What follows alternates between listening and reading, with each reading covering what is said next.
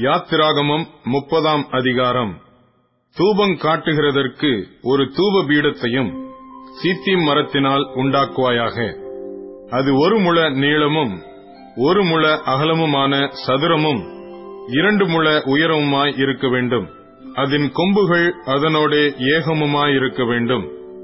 அதன் மேற்புறத்தையும் சுற்றுப்புறத்தையும் அதன் கொம்புகளையும் பசும்பொன் தகட்டால் மூடி சுற்றிலும் அதற்கு பொன் திறனையை உண்டு பண்ணி அந்த திறனையின் கீழே அதன் இரண்டு பக்கங்களிலும் அதை சுமக்கும் தண்டுகளின் இடங்களாகிய அதன் இரண்டு பக்கத்து இரண்டு மூலைகளிலும் இரண்டு பொன் வளையங்களை உண்டாக்குவாயாக. அந்த தண்டுகளையும் சீத்தி மரத்தால் பண்ணி அவைகளையும் பொன் தகட்டால் மூடக்கடவாய் சாட்சி பெட்டிக்கு முன்னிருக்கும் திரைச்சீலைக்கும் நான் உன்னை சந்திக்கும் இடமாகிய சாட்சி சந்நிதியின் மேலுள்ள கிருபாசனத்துக்கும் முன்பாக அதை வைக்க கடவாய். ஆரோன் காலைதோறும் அதன் மேல் சுகந்த தூபம் காட்ட வேண்டும். மாலையில் விளக்கேற்றும் போதும் அதன் மேல் தூபம் காட்ட கடவன். விளக்குகளை விளக்கும் போதும் அதன் மேல் தூபம் காட்ட வேண்டும். உங்கள் தலைமுறை தோறும் கத்தருடைய சந்நிதியில் காட்ட வேண்டிய நித்திய தூபம் இதுவே.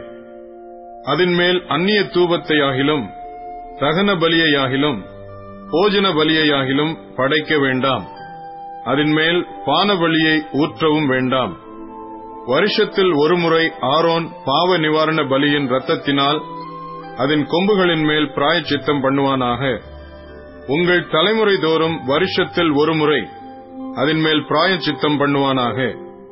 அது கத்தருக்கு மகா பரிசுத்தமானது என்றார்.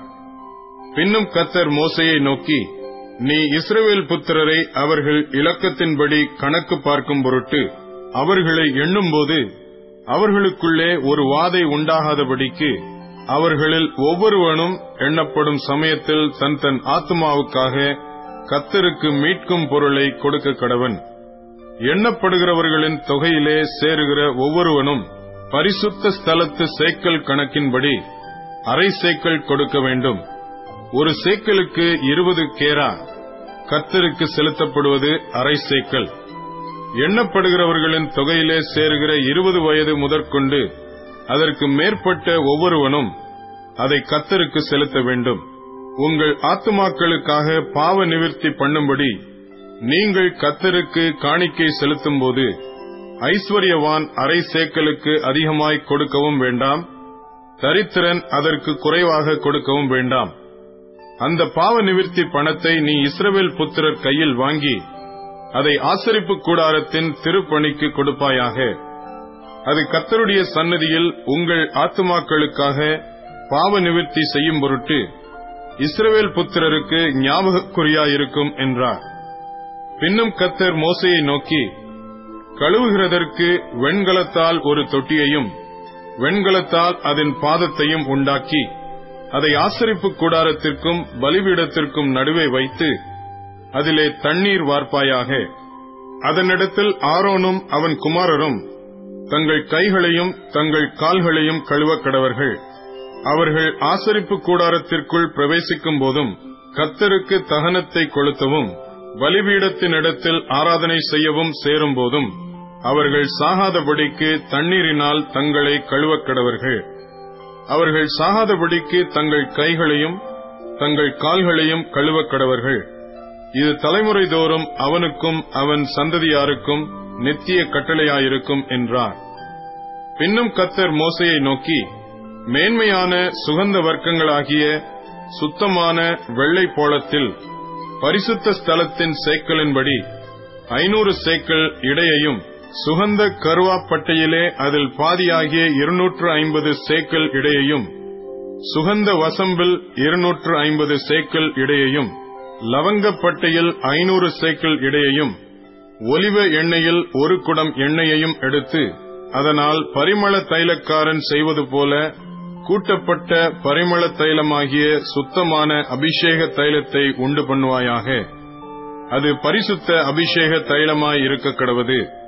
அதனாலே ஆசிரிப்பு கூடாரத்தையும் சாட்சி பெட்டியையும் மேஜையையும் அதன் பனிமுட்டுகள் எல்லாவற்றையும் குத்து விளக்கையும் அதன் கருவிகளையும் தூப பீடத்தையும் தகன பலிபீடத்தையும் அதன் பனிமுட்டுகள் எல்லாவற்றையும் தொட்டியையும் அதன் பாதத்தையும் அபிஷேகம் பண்ணி அவைகள் மகா பரிசுத்தமாயிருக்கும்படிக்கு அவைகளை பரிசுத்தப்படுத்துவாயாக. அவைகளை தொடுகிறதெல்லாம் பரிசுத்தமாயிருக்கும். ஆரோனும் அவன் குமாரரும் எனக்கு ஆசாரிய ஊழியம் செய்யும்படிக்கு நீ அவர்களை அபிஷேகம் பண்ணி அவர்களை பரிசுத்தப்படுத்துவாயாக. இஸ்ரவேல் புத்திரரோடே நீ பேசி சொல்ல வேண்டியதாவது உங்கள் தலைமுறை தோறும் இது எனக்குரிய பரிசுத்த அபிஷேக தைலமாய் இருக்க வேண்டும். இது மனிதருடைய சரீரத்தின் மேல் வார்க்கப்படலாகாது. இது செய்யப்பட்ட முறையின்படி அவர்கள் வேறொரு தைலத்தை செய்யவும் கூடாது. இது பரிசுத்தமானது. இது உங்களுக்கு பரிசுத்தமாயிருப்பதாக.